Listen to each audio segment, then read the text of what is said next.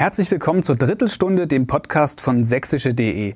Heute geht es um ein riesiges Thema, nämlich Social Media. Deshalb habe ich mir auch Unterstützung geholt. Mein Kollege Max Helm ist Volontär hier in der Redaktion und beschäftigt sich gern mit digitalen und gesellschaftlichen Fragen. Hallo Max. Hallo Fabian. Besonderes Dankeschön aber vorab an Anna-Maria Schielicke. Sie ist unserer Einladung gefolgt und heute ebenfalls mein Gast. Hallo Frau Schielicke. Hallo. Ich frage gleich mal Ganz direkt, Sie sind Kommunikationswissenschaftlerin an der TU Dresden. Äh, da kommen Sie an sozialen Netzwerken ja nicht vorbei. Welche Plattformen bekommen von Ihnen definitiv ein Like? Das ist eine hervorragende Frage. Ich bin ja kein Digital Native, also insofern kann ich jetzt gerade mit Instagram und Snapchat und so weiter noch nicht allzu viele anfangen. Ich selber nutze nur Facebook und äh, Twitter. Das ist aber wahrscheinlich wirklich eine Generationsfrage.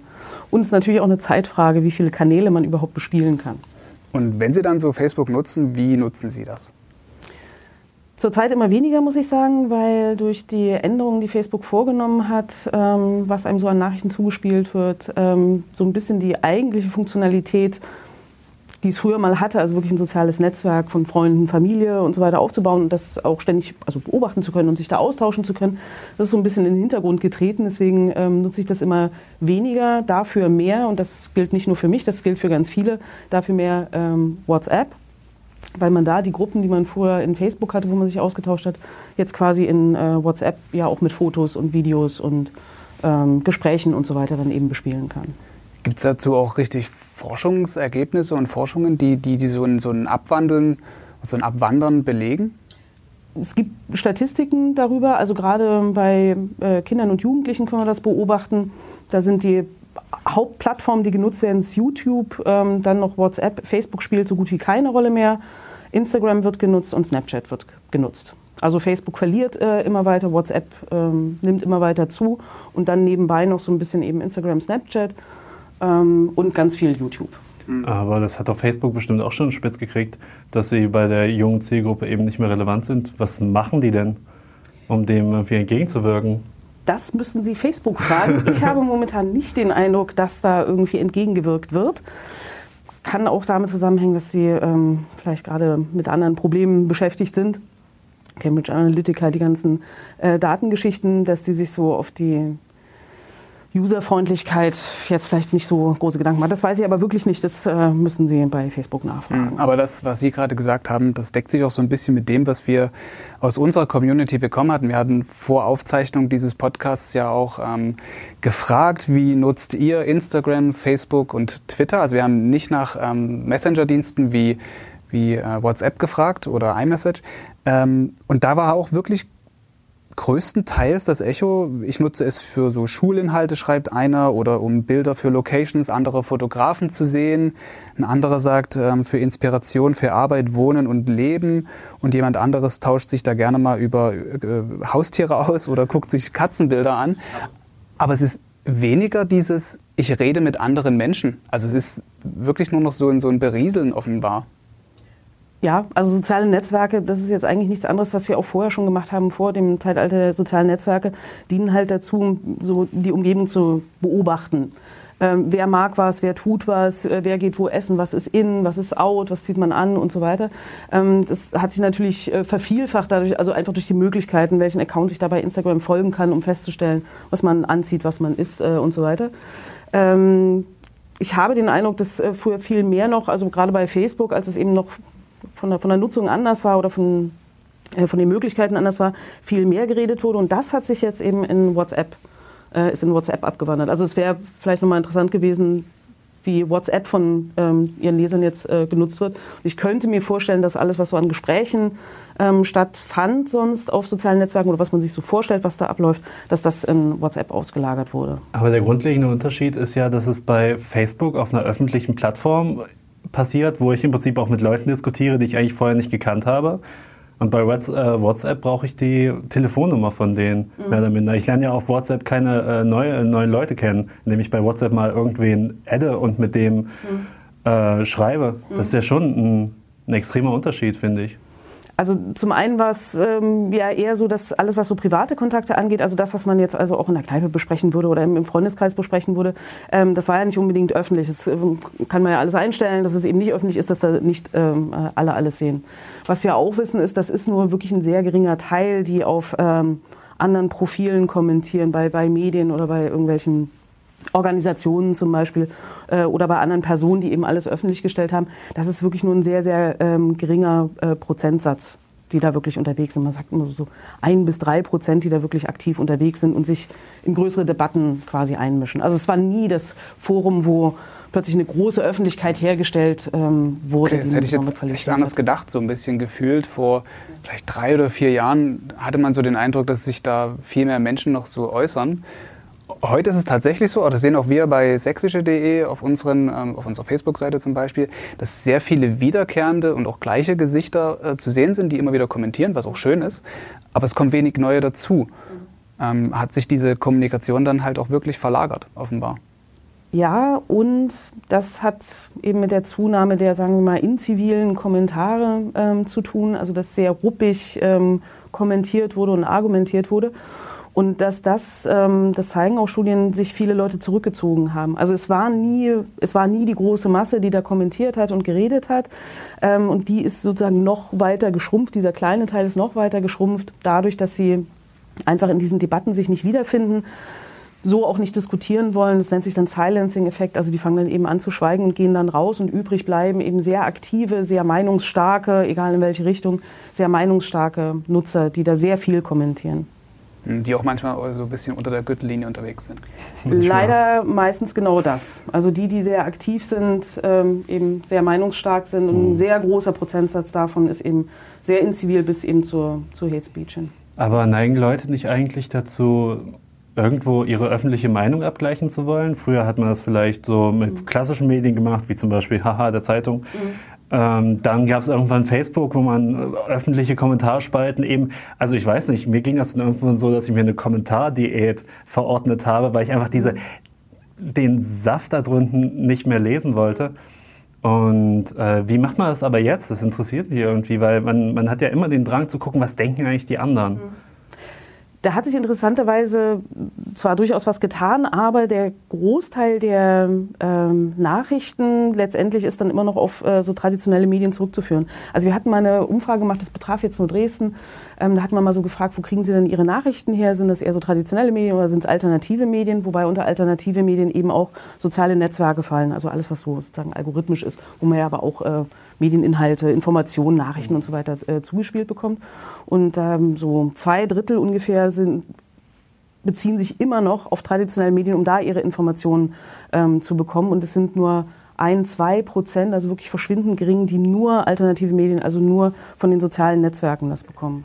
Äh, wenn jetzt zum Beispiel auf dem äh, Facebook-Auftritt der SZ oder, oder äh, Süddeutschen, mhm. was kommt, worunter zählt das dann? Unter die 1 bis 2 Prozent oder tatsächlich sind das also dann als klassische Medien? Genau. Da ist ja dann äh, Facebook nur der Verbreitungsweg für die. Genau, also wenn sich einer, wenn sich einer alles von, von Facebook zuspielen ja. lässt oder Google News, also so Aggregatoren und eben algorithmische Medien, könnte man sagen, ähm, die also das, was eigentlich an Nachrichten da ist, nochmal verarbeiten und nochmal anders aufbereiten, ähm, das zählt dann, das ist halt ein sehr weites Feld gibt es auch Streitigkeiten, was ist jetzt ein alternatives Medium oder was nicht.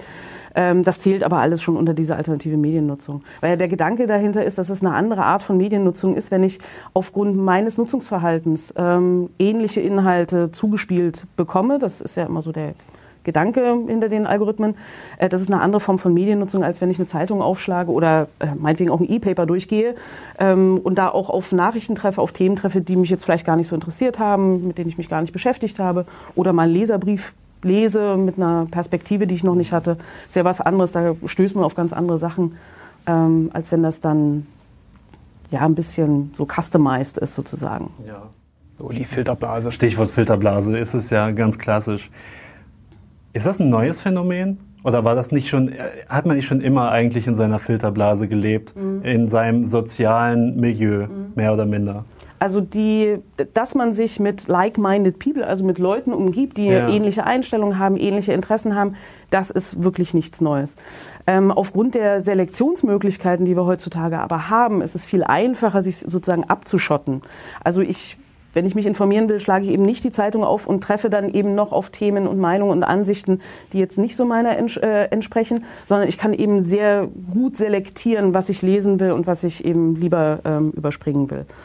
Ähm, und da kam dann so diese Filterbubble, Echokammer, Diskussion dann halt auf. Also kann es sein, dass Leute migrieren, also abwandern in irgendwie Bereiche, wo sie nur noch das Echo ihrer eigenen Meinung hören und sich dann eventuell radikalisieren oder ob sich die mhm. Gesellschaft polarisiert und so weiter. Das sind so die aktuellen Diskussionen, die jetzt gerade geführt werden. Wir hatten vorhin mal so schon diesen, diese Verrohung des Tones ähm, in den Kommentarspalten angesprochen, so auf Facebook zum Beispiel. Äh, Sie sagten jetzt, das ist eher eine, eine, Minderheit oder eine sehr kleine Zahl von Leuten, die dort so laut unterwegs ist. Aber man sieht es ja, es ist ja für jeden sichtbar. Hat das dann auch Folgen auf die normale interpersonale Kommunikation? Also wenn, wenn jetzt ich mit Max rede oder ja, mach dich frisch. äh, nee, aber passiert, also hat das Auswirkungen? Unterschied, also äh, das ist wie immer in den Sozialwissenschaften, man kann jetzt nicht sagen, also der Effekt ist eins zu eins, ja, äh, man liest äh, Hate Speech und äh, wird selber irgendwie radikalisiert, da sind noch so unendlich viele Filter, eigene Einstellungen, eigene Normvorstellungen und so weiter ähm, dazwischen. Aber man spricht durchaus davon, dass es einen sogenannten Disinhibition, also einen Enthemmungseffekt gibt, weil man, das hatte ich ganz zu Anfang ja schon gesagt, man, man, man denkt, das ist die öffentliche Meinung. Und wenn die öffentliche Meinung oder die Öffentlichkeit so redet, und diese Positionen bezieht, dann ist das völlig okay, so zu reden und diese Positionen zu beziehen und die eben auch sehr lautstark zu äußern. Also wenn dieser Abgleich stattfindet und dadurch eben so eine Enthemmung stattfindet, dann ähm, kann es tatsächlich problematische äh, Folgen haben. Gibt es Forschung in die Richtung, wie weit das jetzt fortgeschritten ist? Diese, diese Echokammer-Filterblasen. Ja, und vor allem in welche Richtung, auch bei welchen konkreten Themen ja. man das so äh, mit Ausschlägen halt sieht. Ne? findet auch irgendwann eine Art Sättigung statt dass man, also mir geht das zum Beispiel so, dass ich halt total viel in meinem Kosmos irgendwie gelesen habe und jetzt ganz gezielt nach anders gearteten Nachrichten suche. Mhm. Das ist schon mal sehr gut. Das, äh, da sagen wir dann immer, das ist Medienkompetenz, dass die Leute sich äh, ganz bewusst rausbegeben und ganz bewusst andere Medien und andere Portale besuchen, um einfach mal zu gucken, äh, was denken so quasi die andere Hälfte der Bevölkerung oder das andere Drittel oder wie auch immer so, äh, so ähm, die Einteilung ist. Also das ist schon mal ähm, sehr medienkompetent, äh, was sie da tun. Ähm, Filterblasen, Echokammern, die hat bis heute noch keiner gezeigt. Also sowas wie das äh, schöne, das, das Bild des schwarzen Loches, was letztens ähm, hier von den Physikern gezeigt wurde. Sowas können wir leider für Filterblasen, Echokammern nicht zeigen. Wir, es gibt Studien darüber, dass sich eben äh, Gesellschaften polarisieren, dass also die Gruppen, die sich dann gegenüberstehen, das müssen nicht unbedingt zwei sein, das können auch mehrere sein, dass die in sich homogener werden, dass die sich feindlicher äh, gegenüberstehen, obwohl sie in den Einstellungen gar nicht so wahnsinnig weit ähm, davon entfernt sind. Ähm, dazu gibt es Studien. Ähm, so langfristige Betrachtungen ähm, leider sind sehr dünn gesät, also wo man sehen könnte, eine starke Social-Media-Nutzung oder eigene Kommentierung führen über die Zeit dazu, dass man irgendwie ähm, radikaler wird in seinen ja, gut, so, Einstellungen. So extrem lange ist es ja auch noch nicht da. Naja, ne? also ja. Facebook wird jetzt oder ist schon 15 Jahre alt geworden. Ja gut, was ist Langzeit dann auch ja. so, ne? muss man auch gucken. Ja. Also was man, es gibt so zwei, drei Studien, die das auch sehr schön grafisch gezeigt haben, die mal in Anführungszeichen das Internet äh, gecheckt haben, zum Beispiel zum Thema ähm, Migration oder zum, äh, zum Beispiel jetzt ganz ähm, aktuell zum Thema äh, EU-Wahlen und da mal geguckt haben, welche Akteure sind da unterwegs und lassen sich wie so eine Blasen zeigen. Und grafisch kann man das ganz gut sehen, ähm, dass es da eben so immer so Gruppen von like-minded people gibt, die also bestimmte Diskurse dann halt besprechen. Ähm, da gibt es aber auch durchaus immer noch Verbindungen ähm, zwischen denen. Was wir aber auch sehen ist, und das, die Richtung ging vielleicht äh, Ihre Frage, es ist halt ganz viel Migrationsdiskurs, ganz viel Diskurs über äh, Muslime und ähm, gerade diese Gruppe, ähm, sagen wir so recht bis rechts außen, asylkritisch bis ausländerfeindlich, ähm, die ist halt zwar eigentlich im Vergleich relativ, relativ klein, so 16, 20 Prozent ungefähr, machen aber 50 bis 60 Prozent äh, der Kommunikation aus. Also die sind sehr aktiv, sehr laut äh, und sehr, sagen wir es mal freundlich, meinungsstark, äh, was ihre Kommentare angeht. Und das kann natürlich dann auch problematisch werden, wenn Leute denken, ah, okay, das ist also jetzt hier die Mehrheit. Das sieht ja dann aus wie eine Mehrheit. Also die Übertragung auf das Reale, also real ist das andere auch, aber auf die, auf die Genau. Also wenn man meint, das wäre jetzt die öffentliche Meinung genau. und das wäre jetzt hier die Mehrheit, dann wird es halt äh, ein bisschen problematisch. Kann das dadurch aufgebrochen werden, dass jetzt, äh, wie gesagt, so Facebook, so diese, dieser öffentliche Raum kleiner wird und der persönliche Raum, also das, die WhatsApp-Gruppen größer werden oder ist das eigentlich medienunabhängig? Das ist, glaube ich, medienunabhängig und äh, Facebook ist ja, das ist zwar oder war, war vielleicht ähm, äh, der Big Player, aber es gibt ja so unzählig viele andere, die ähnliche Funktionen haben äh, eben auch algorithmisch funktionieren, wo man eben auch großartig selektieren kann. Und es gibt noch den großen Raum, darf man auch nicht vergessen, der alternativen Medien, eben Medienangebote, die von zweifelhafter bis manchmal auch äh, guter Provenienz sind, äh, wo man sich ja auch äh, informieren kann. Also das ist jetzt, wenn, wenn, keiner mehr Facebook nutzt, sind die Probleme nicht weg. Es gibt tausend andere Kanäle, ähm, die eine ähnliche Funktion haben. Wo auch anders gesprochen wird. Also was wir feststellen, ist zum Beispiel bei der Arbeit jetzt, ähm, wenn wir auf Facebook halt Kommentare sehen und auch Meinungen und Rückmeldungen zu Inhalten, ist sehr oft, ähm, dass es in die Richtung, oder was ist oft, also relativ häufig die, Sie sehen, das äh, driftet ein bisschen ab. Mhm. Ähm, und wir haben halt auf Instagram, wenn wir dort kommunizieren mit den Leuten, viel aufgeschlosseneres Publikum. Kann man sowas auch auf, auf Forschungsseite sehen, dass von den Netzwerken zu Netzwerk äh, unterschiedliche Tonalitäten herrschen? Oder gibt es dazu keine? Gibt es. Ähm, man kann zum Beispiel sehen, das ist auch gerade eine ähm, sehr aktuelle Auswertung, dass ähm, ebenso bei den, bei den Rechtsaußengruppen äh, Facebook immer noch äh, sehr en vogue ist. Und bei anderen Gruppen, also sagen wir mal den gegenübergestellten Gruppen, ähm, zum Beispiel eben eher Twitter. Wie es jetzt bei WhatsApp aussieht, weiß ich nicht, weiß auch nicht, ob es da ähm, großartige Studien dazu gibt. Aber so von, von der Nutzerschaft ähm, kann man auch sehen, dass unterschiedliche Kanäle bespielt werden tatsächlich. Mhm. Wobei Twitter gefühlt eigentlich schon fast ähnlich ist wie Facebook, wenn man das mhm. so bekommt. Also gerade wenn es jetzt ein heikles Thema ist, passiert auch ganz schnell mal, dass du dann äh, nicht mehr Herr der Situation wirst, wenn dann dir pro Minute da irgendwie 100 Tweets entgegenschleudern. Äh, ja. ähm, auf Instagram ist es so, wirklich geführt. Also dieses, dieses Gesprächsklima ist sehr oft viel positiver. Gut, vielleicht liegt es auch daran, dass es viel mehr um Bilder geht als um. Oder dass es eben die Zielgruppe viel jünger ist am Ende.